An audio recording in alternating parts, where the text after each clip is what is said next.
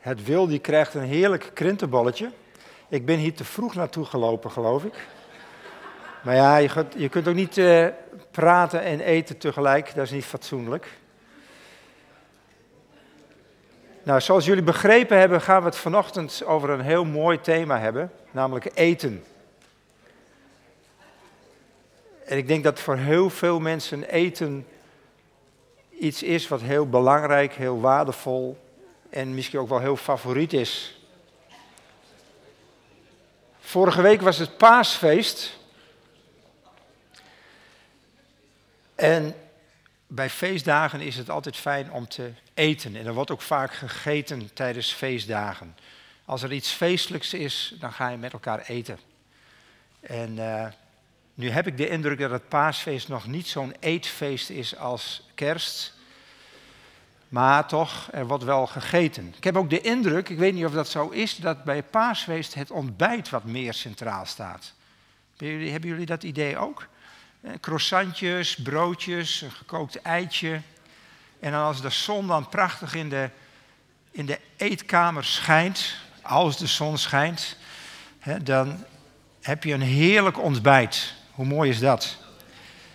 Paasfeest. Vorige week konden we dat vieren. Het feest van de opstanding. Nou, ik zie heel veel mensen kauwen. Uh, heel vaak zie je aan het begin van een, van een preek, hoor je...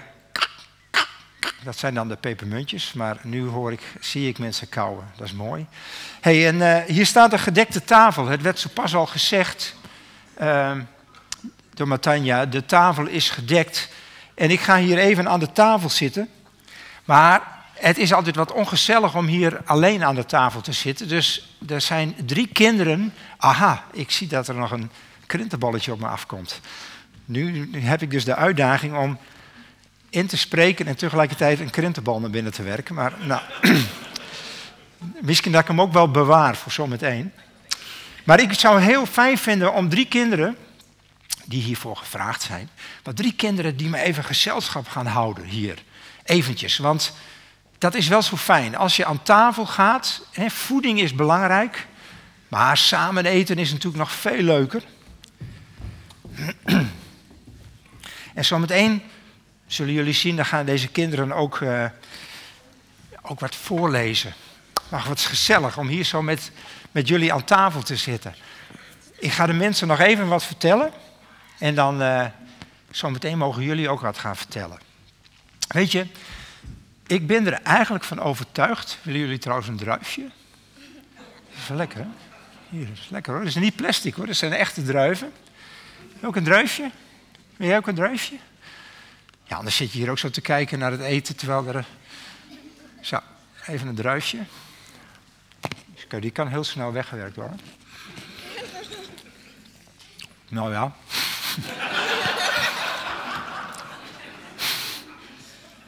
Hij is nog een beetje stroef op de tanden. Het is nog niet helemaal een rijpe druif. Maar goed, weet je, ik ben ervan overtuigd, dat klinkt misschien een beetje gek, maar ik heb de indruk dat Jezus ook heel erg van eten hield. Denken jullie dat ook? Ja, Jezus hield van eten. Zo sterk dat de mensen, en dat was wellicht een beetje overdreven hoor, maar in Lucas eh, kunnen we lezen dat dat in Lucas hoofdstuk 7 kunnen we lezen dat Jezus wordt door de mensen zelfs een veelvraat genoemd. Nou, dat is wel een beetje gek, hè? Om te zeggen, Jezus is een veelvraat. Maar hij zei dat zelf. Hij zei, de mensen noemen mij een veelvraat en een wijndrinker. Maar het kwam omdat ze eigenlijk, mensen hadden eigenlijk altijd wel wat te zeuren. Want Johannes de Doper, dat was zijn neef, ja, die at sprinkhanen. Nou, dat vonden ze ook gek. Tegenwoordig vinden we dat, dat heel normaal. Hè? En wat sprinkhanen zitten heel veel eiwitten in. Het zijn hele voedzame diertjes. Nu ben ik zelf vegetariër, dus ik eet ook geen sprinkhanen. Maar Johannes de Doper was, was, die at sprinkhanen en wilde honing. Ja, dat vonden ze ook gek. Dus Jezus zei al, mensen hebben eigenlijk altijd wel wat te zeuren. Ik ben een veelvraat. En Johannes de Doper was ook maf, want die at sprinkhanen. Maar Jezus hield van eten. En Jezus kende de waarde van voedsel en van het samen eten, zoals wij hier nu ook samen zitten. En we lezen in de Bijbel ook verschillende situaties waarin gegeten wordt.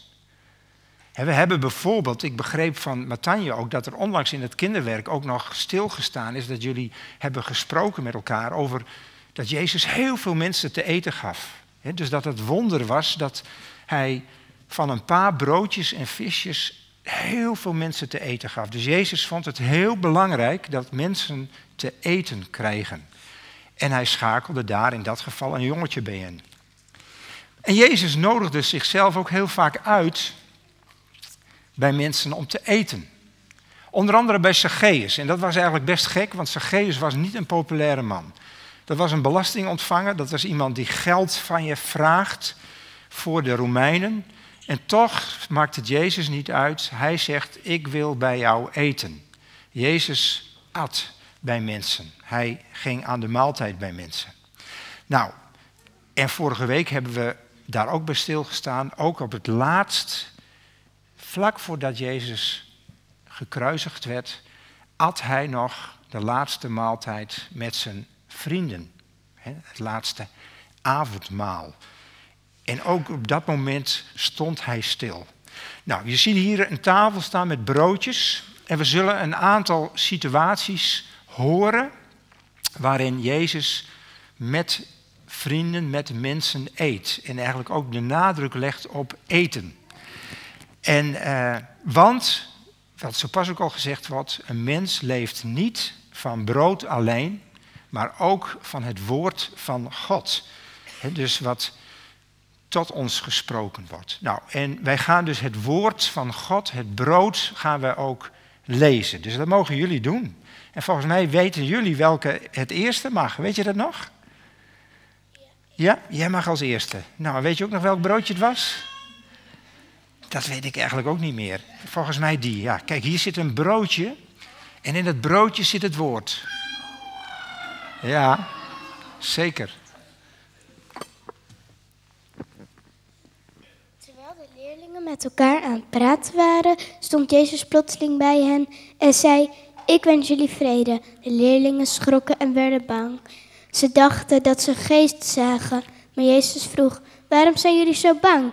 En waarom twijfelen jullie, waarom twijfelen jullie of ik echt ben? Maar een geest heeft geen lichaam. Kijk maar eens mijn handen en mijn voeten. Raak mij eens aan. Jullie kunnen toch zien dat dit mijn lichaam is? Ik ben echt. En Jezus liet de wonden aan zijn handen en zijn voeten zien. De leerlingen waren zo blij en verrast dat ze het niet konden geloven. Daarom zei Jezus: Hebben jullie hier iets te eten? Toen gaven ze hem een stuk gebakken vis. En Jezus at het op waar ze bij waren. Nou, en dan komt er nog meer. dus Jezus verschijnt hier aan zijn leerlingen na de opstanding. En waarmee laat hij echt zien dat hij geen geest is? Door te eten. Door een gebakken visje te eten. Nou, en nu mag jij een tekst voorlezen. Uit het hele grote brood. Dat is ook een hele grote tekst, dus ga er maar even voor zitten. Ondertussen eet ik mijn krentenballetje. Jezus keek om zich heen. Toen hij zag dat er een grote groep mensen aankwam, vroeg hij Filippus: Waar kunnen we eten kopen voor al deze mensen? Jezus vroeg dat omdat hij wilde zien hoe Filippus zou reageren. Hij wist zelf al wat hij zou gaan doen. Filippus zei tegen Jezus: Dat kan echt niet. We hebben veel te weinig geld om voor al deze mensen eten te kopen. Er kwam een andere leerling bij. Hij was Andreas, de broer van Simon Petrus. Andreas zei: Er is hier een jongen met vijf broden en twee vissen. Maar daar hebben we niets aan voor zoveel mensen. Jezus zei tegen de leerlingen: Laat alle mensen gaan zitten. Er was veel gras op die plaats. Iedereen ging zitten. Het waren meer dan vijfduizend mensen. Jezus pakte het brood dat de jongen bij zich had en dankte God voor het voedsel. Daarna begon hij het brood uit te delen. Met de vis deed hij hetzelfde. En de mensen konden zoveel eten als ze wilden. Toen iedereen genoeg gegeten had, zei Jezus tegen zijn leerlingen: Haal eten op dat over is. Er mag niets achterblijven.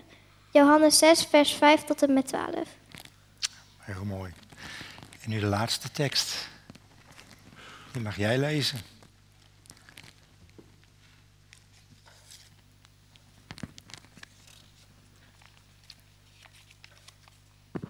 Tijdens het eten nam Jezus het brood. Hij dankte God, brak het brood in stukken en deelde het uit. Op dat moment herkenden de leerlingen Jezus, maar direct daarna zagen ze hem niet meer. Dank jullie wel. Drie verhalen over eten. Jullie mogen weer gaan zitten en dan ga ik daar staan.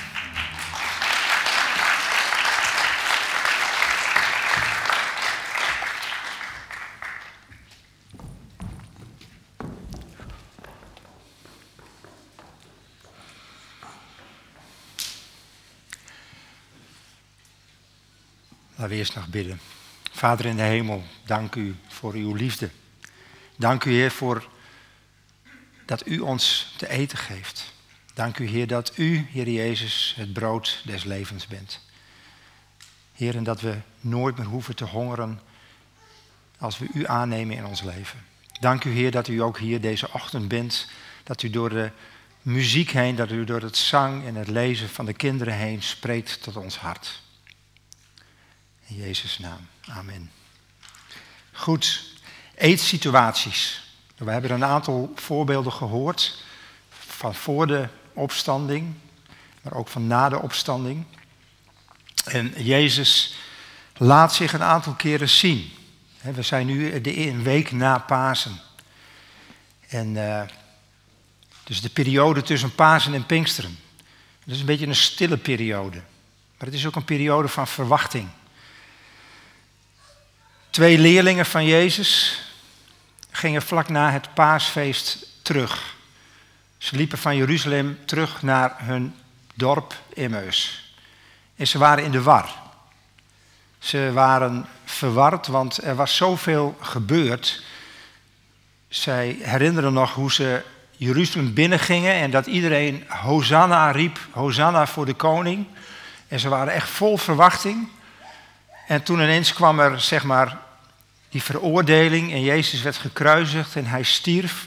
En nu horen ze allemaal geruchten over dat hij zou zijn opgestaan. En ze lopen terug naar hun dorp. En ineens loopt er een man bij hun.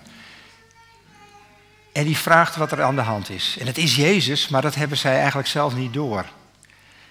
En dan gaat hij aan de hand van de schriften van alles vertellen. En op een bepaald moment komen ze thuis in Emmaus.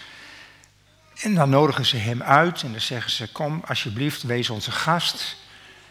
En ineens zijn de rollen omgedraaid en dan wordt de gast gastheer. En dan breekt hij het brood en ineens herkennen ze hem.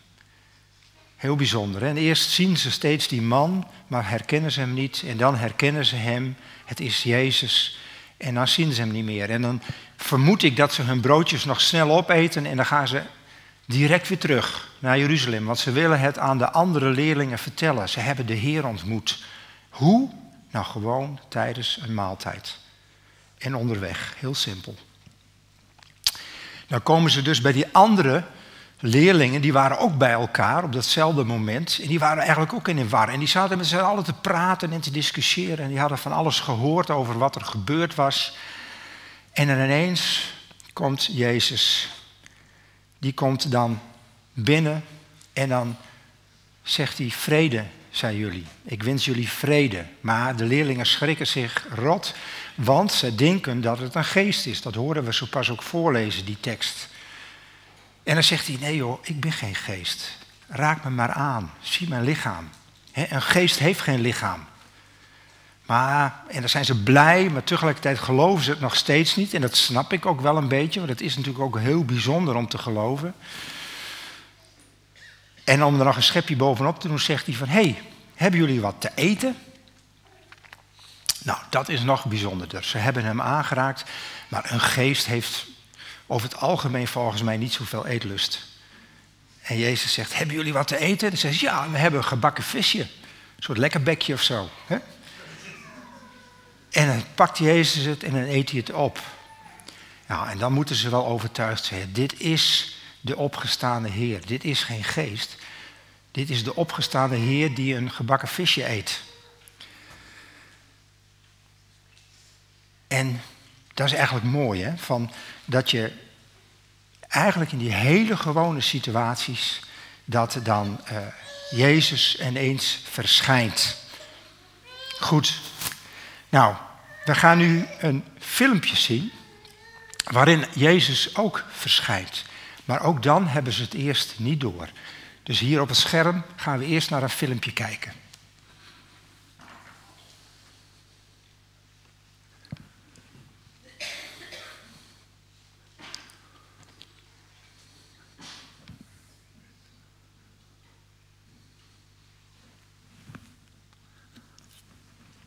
Hierna liet Jezus zich opnieuw leerlingen zien. Dat was bij het meer van Tiberias. En het ging zo. Simon Petrus, Thomas Didymus, Nathanael uit Cana in Galilea en de twee zonen van Zebedeus en nog twee van Jezus' leerlingen waren bij elkaar. En Simon Petrus zei tegen hen, ik ga vissen. En zij antwoordden, wij gaan met je mee. En ze vertrokken met de boot, maar die hele nacht vingen ze niets. En toen het ochtend werd, stond Jezus aan de kant van het water. Maar de leerlingen herkenden hem niet. En Jezus zei tegen hen, Kinderen, hebben jullie ook vis te eten bij het brood? En ze antwoordden hem, nee. En toen zei hij tegen hen, Gooi het visnet aan de rechterkant van de boot in het water. Dan zullen jullie vis vangen. En dat deden ze. En nu vingen ze zoveel vis dat ze het visnet niet meer konden binnenhalen. En de leerling, die Jezus' beste vriend was, zei tegen Petrus: Het is de Heer Jezus. Toen Simon Petrus hoorde dat het de Heer was, trok hij gauw zijn overkleren aan, want die had hij uitgetrokken en sprong in het water. Maar de andere leerlingen kwamen met de boot, want het was niet ver van de kant, ongeveer 100 meter. In het volle visnet sleepten ze achter de boot aan.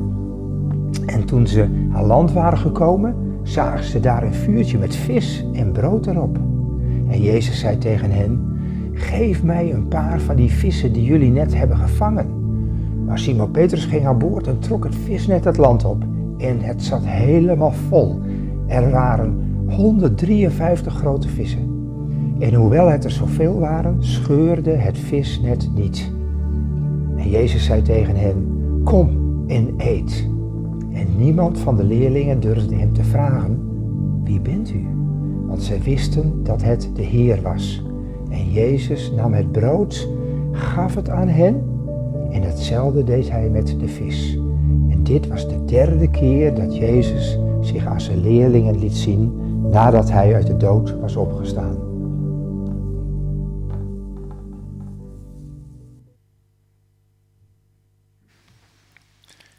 De leerlingen, de vrienden van Jezus, waren wellicht ook wat in de war. Door alles wat er gebeurd was.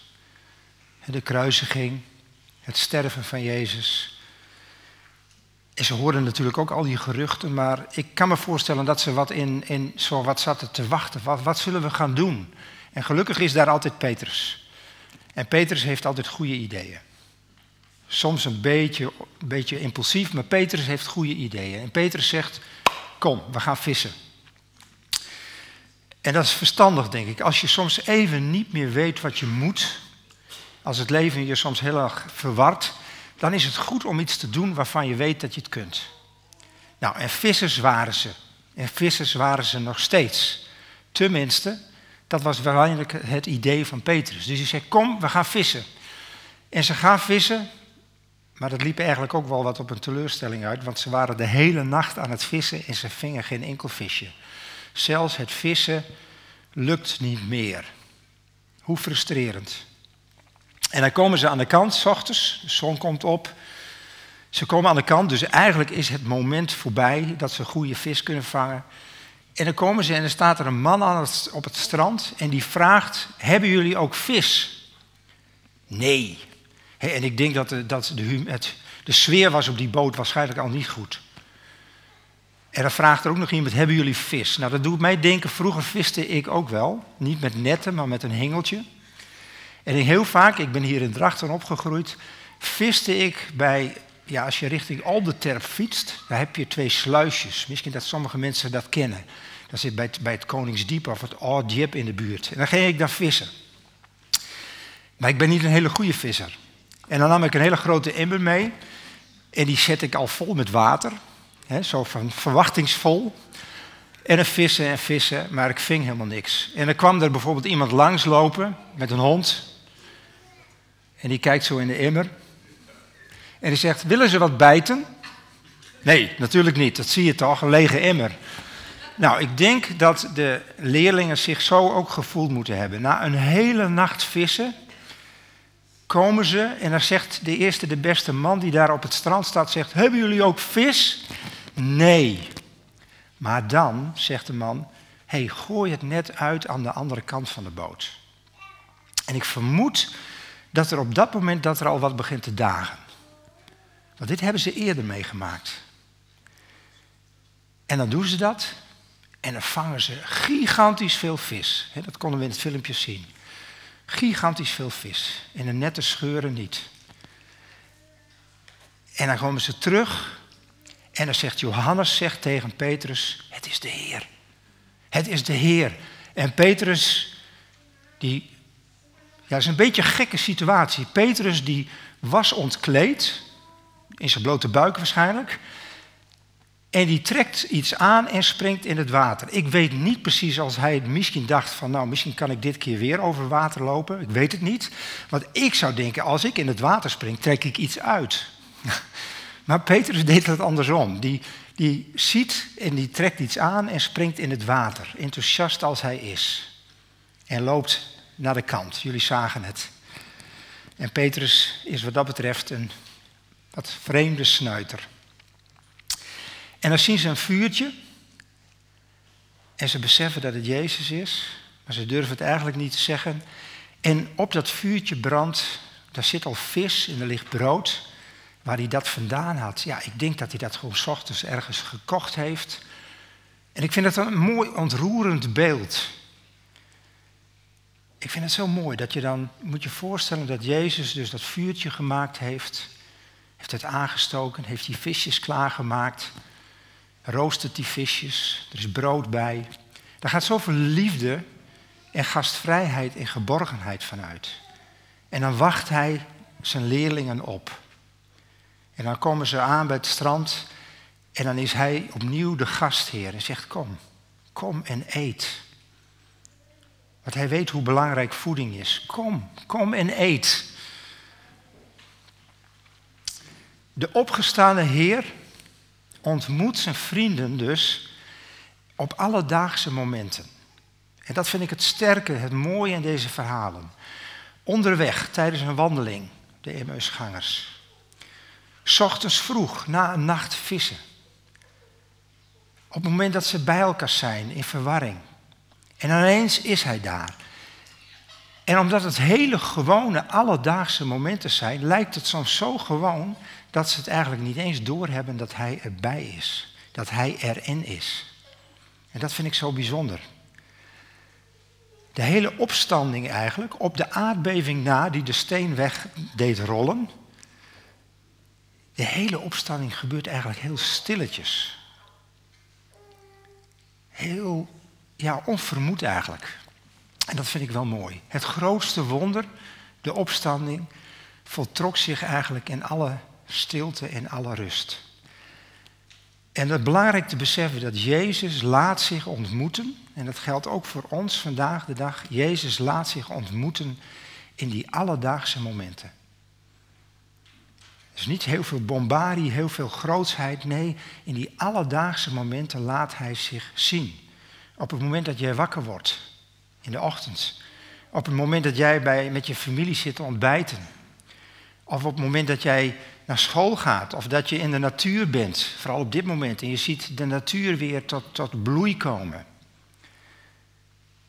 Hij laat zich zien op momenten dat je samen bent met anderen rond de ontbijttafel, maar ook bij een ziekbed, als je er zelf in ligt en de ander houdt je hand vast.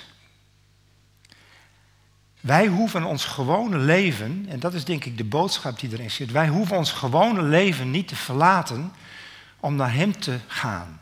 Wij hoeven niet een hele hoge berg te beklimmen om dichter bij God te komen. Hij komt naar ons toe. Het is niet onze verdienste of onze nieuwsgierigheid of, of onze godsdienstigheid die maakt dat we dichter bij Hem komen. Het is Zijn compassie, Zijn liefde, dat Hij dichter bij ons komt. In het alledaagse, in het hele gewone. En vlak voor het sterven van Jezus koos Hij dus ook een maaltijd. Het was natuurlijk een hele speciale maaltijd. Maar Hij koos een maaltijd en Hij zei van willen jullie als jullie weer een stukje brood eten als jullie weer deze maaltijd hebben met elkaar, denk dan aan mij. En weet je, dat doen we 2000 jaar later, ruim 2000 jaar later doen we dat nog steeds. Ik denk dat jullie dat vorige week hier ook gedaan hebben. Het avondmaal gevierd. Een maaltijd om aan Jezus te denken en te beseffen dat Hij zo dichtbij is. Zo dichtbij eigenlijk als voeding. Als voeding in je mond, als voeding in je lichaam. Zo dichtbij is Jezus. En hij bidt dat ook. Hij heeft het ons ook geleerd in het Onze Vader. Geef ons heden ons dagelijks brood. Nou, en we zeiden het al aan het begin van de dienst. Wat doet eten? Wat doet voeding? Het helpt ons om te groeien. Het geeft ons energie. Het maakt dat we gezond zijn. En daarom is het ook zo belangrijk. En eten is iets wat we dagelijks doen. Natuurlijk hebben we misschien wel eens een periode dat we vasten. Maar over het algemeen eten bijna alle mensen dagelijks, als ze het kunnen krijgen natuurlijk. Er zijn ook mensen die leven in een wereld waar niet dagelijks voedsel is. Maar we hebben eigenlijk elke dag weer behoefte aan eten. En daarom is het denk ik ook zo mooi dat Jezus dat, die maaltijden als voorbeeld gebruikt. Want zoals wij lichamelijk elke dag eten nodig hebben, zo hebben wij ook geestelijk elke dag voedsel nodig. Nou, het werd door de kinderen al prachtig gezongen in het Nederlands en in het Engels en in het Fries. Lees je Bijbel, bid elke dag. Waarom? Omdat je groeien mag. Dat je groeien mag. Jezus gebruikt dus maaltijden omdat iedereen dagelijks eet en iedereen geroepen is om te groeien. En het mooie is, bij eten zijn we afhankelijk van elkaar. We zijn afhankelijk van anderen. Om te kunnen leven hebben we leven nodig. Uh, als je er goed over nadenkt, kijk, graan, een graankorrel moet sterven voordat er graan kan komen. Een graankorrel moet stuk gemaakt worden om er brood van te kunnen maken. Een fruitboom moet eerst groeien en leven voordat het vruchten geeft. Vlees en vis, een dier moet eerst als het ware het leven geven voordat je het kunt opeten. We hebben leven nodig om te kunnen leven. En wij kunnen volop in eeuwig leven met Jezus, doordat Jezus met, met God, doordat Jezus zijn leven gegeven heeft. En in Johannes 6, vers 35 zegt hij, ik ben het brood dat eeuwig leven geeft. En als je bij mij komt, zul je nooit meer honger hebben. En als je in mij gelooft, zul je nooit meer dorst hebben. Jezus geeft ons te eten. Jezus is de gastheer. En dat zag je ook in die verhalen. Bij de Emmausgangers lijkt hij eerst de gast, maar vervolgens is hij de gastheer. Op het moment dat die, die 5000 mensen te eten krijgen, dan regelt Jezus het. Hij zegt van, jullie moeten ervoor zorgen dat die mensen te eten krijgen. Maar uiteindelijk is hij de gastheer. Ook bij het laatste avondmaal is Jezus de gastheer. Jezus is de gastheer die iedereen aan tafel uitnodigt. En zegt, kom bij mij. Eet, zodat je kunt groeien. Zodat je fysiek kunt groeien, maar natuurlijk ook geestelijk kunt groeien. En groeien gaat heel stilletjes. Nou, we zijn hier, toen we binnenkwamen, zijn wij gemeten. Iedereen is gemeten. Ik denk dat iedereen hier nu met verheugd zit. Ik was heel blij, want ik was al een beetje bang. Ik was altijd 1,84 meter. En ze zeggen wel dat als je ouder wordt, dat je krimpt. Maar ik was hier gegroeid. Ik ben voor het eerst sinds heel lange tijd, of eigenlijk voor het eerst, 1,88 meter. Dus dit is een gemeente waar je kunt groeien. Zodra je hier over de drempel stapt, groeien. En wat mooi, wat mooi dat je elkaar zo kunt meten. Alleen geestelijk gezien, als we het hebben over geestelijke groei, hoeven we gelukkig en moeten we elkaar niet de maat nemen. Maar het is wel mooi dat je geestelijke groei bij elkaar waarneemt. En dat een ander tegen jou zegt, goh, waar ben jij gegroeid? En dan zeg je, oh, is dat zo? Want ik denk, ware geestelijke groei, die, die signaleert dat zelf niet. Van, oh, zie mij eens even groeien. Maar wel dat een ander zegt van, hé, hey, wat ben jij gegroeid? En ik denk dat kinderen dat wel herkennen. Dat je dan bij je opa of oma komt, of bij een tante, die je soms dan een tijdje niet gezien hebt. En dan zeggen ze van, joh, wat ben jij lang geworden? Wat ben jij gegroeid? En dan hebben die kinderen, en ook de ouders soms hebben zoiets van, is dat zo? Maar dat komt dat als je dat kind elke dag ziet, of dat je jezelf elke dag gewoon ziet, heb jij niet de indruk dat je groeit. Maar als iemand jou een paar maanden niet gezien heeft, dan denk je, yo, wat ben jij gegroeid? Nou, dat is wel een mooie uitdaging, denk ik. Dat we ook in deze gemeente elkaar af en toe zeggen, goh joh, wat ben jij gegroeid? En dat je dan ook kunt zeggen, want ik zie dit aan jou. Ik zie deze vruchten, ik zie jou tot bloei komen. Dat zou een prachtige uitdaging zijn om elkaar daar steeds weer op te attenderen. Jezus voedt ons omdat we kunnen groeien. We eten voedsel omdat we kunnen groeien. En dat we energie hebben. En we worden uitgedaagd om te groeien. En het interessante is van wij kunnen daar, Matanja zei het wel heel veelbelovend, dat ik allerlei dingen ga noemen over hoe je kunt groeien. Maar daar ga ik eigenlijk niet eens zo heel veel over zeggen. Want weet je, het bijzondere is, als wij eten, dan creëer ik eigenlijk een situatie waardoor ik kan groeien. Maar de groei, dat gebeurt vanzelf. En dat is met geestelijk groeien ook zo. Tuurlijk is het belangrijk om te bidden, om de Bijbel te lezen, om samen te komen.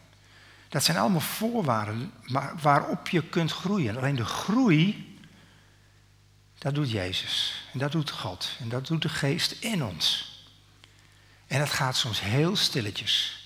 Niet met veel bombardie. Net zo goed dat je een narcis ook niet hoort groeien. ze komen uit de knop, maar dat hoor je niet. Tenminste, ik niet. Het is niet zo dat kastanjebomen nu allemaal aan alle kanten staan te kraken, omdat die bladeren uitkomen. Nee, dat gaat stilletjes. En dat is met onze geestelijke groei vaak ook zo. Heel stilletjes groeit er van alles moois in ons. En dan zul je bepaald met tegen elkaar kunnen zeggen: Zo, wat ben jij gegroeid. Ik heb hier boontjes liggen. Zwarte oogboontjes heten ze, geloof ik, hè? Is een heel klein boontje. Kunnen jullie haast niet eens zien. En zometeen gaan we een filmpje zien. En tijdens dat filmpje kun je zien hoe een boontje groeit. Hoe een boontje ontkiemt en hoe die groeit. En jullie krijgen straks allemaal wat boontjes mee. Om het groeiexperiment in de komende weken te gaan zien. Het schijnt nog een beetje te koud te zijn. Afgelopen week hadden wij als sprekersteam overleg en toen zei Willem, nou, die boontjes die kun je eigenlijk nog niet buiten zetten, want uh, daar is het nog te koud voor. Maar als je ze in watten en op water legt en op een warm plekje zet, dan zullen ze ontkiemen en dan kun je zien hoe boontjes gaan groeien. En als een soort voorbeeld van hoe groei gaat. Eerst heel voorzichtig, maar uiteindelijk komt daar iets heel moois uit. En over twee weken spreek ik hier alweer. En ik zou het leuk vinden als er in de tussentijd misschien foto's, en ik weet niet precies hoe, dat, hoe we dat het beste kunnen aanvliegen, misschien via, via Facebook of via de mail. Maar ik zou het mooi vinden om een aantal foto's te ontvangen waarop die groei al zichtbaar wordt. Dat je zegt, moet je zien Harm, mijn zwart oogboontje, heeft al een worteltje. dus dat is voor jullie de uitdaging. Ja? We gaan even naar een filmpje kijken over hoe groei gaat. Hoe uiteindelijk het boontje eigenlijk niet meer zichtbaar is, maar dat de plant zich langzaam ontvouwt en groeit naar het licht toe. En dat hebben we ook nodig in ons leven om te groeien. We hebben voeding nodig. En we hebben elkaar nodig om met elkaar te eten, met elkaar samen te zijn, om elkaar tot voeding te zijn. En uiteindelijk hebben we het licht van God nodig om te groeien. En we kunnen door het lezen van de Bijbel, door het bidden en door open te staan, ontvankelijk te zijn voor alles wat Jezus ons wil geven en wat de Geest ons wil geven en wat God de Vader ons wil geven, zullen we tot ontplooiing komen en zullen we groeien en tot bloei komen.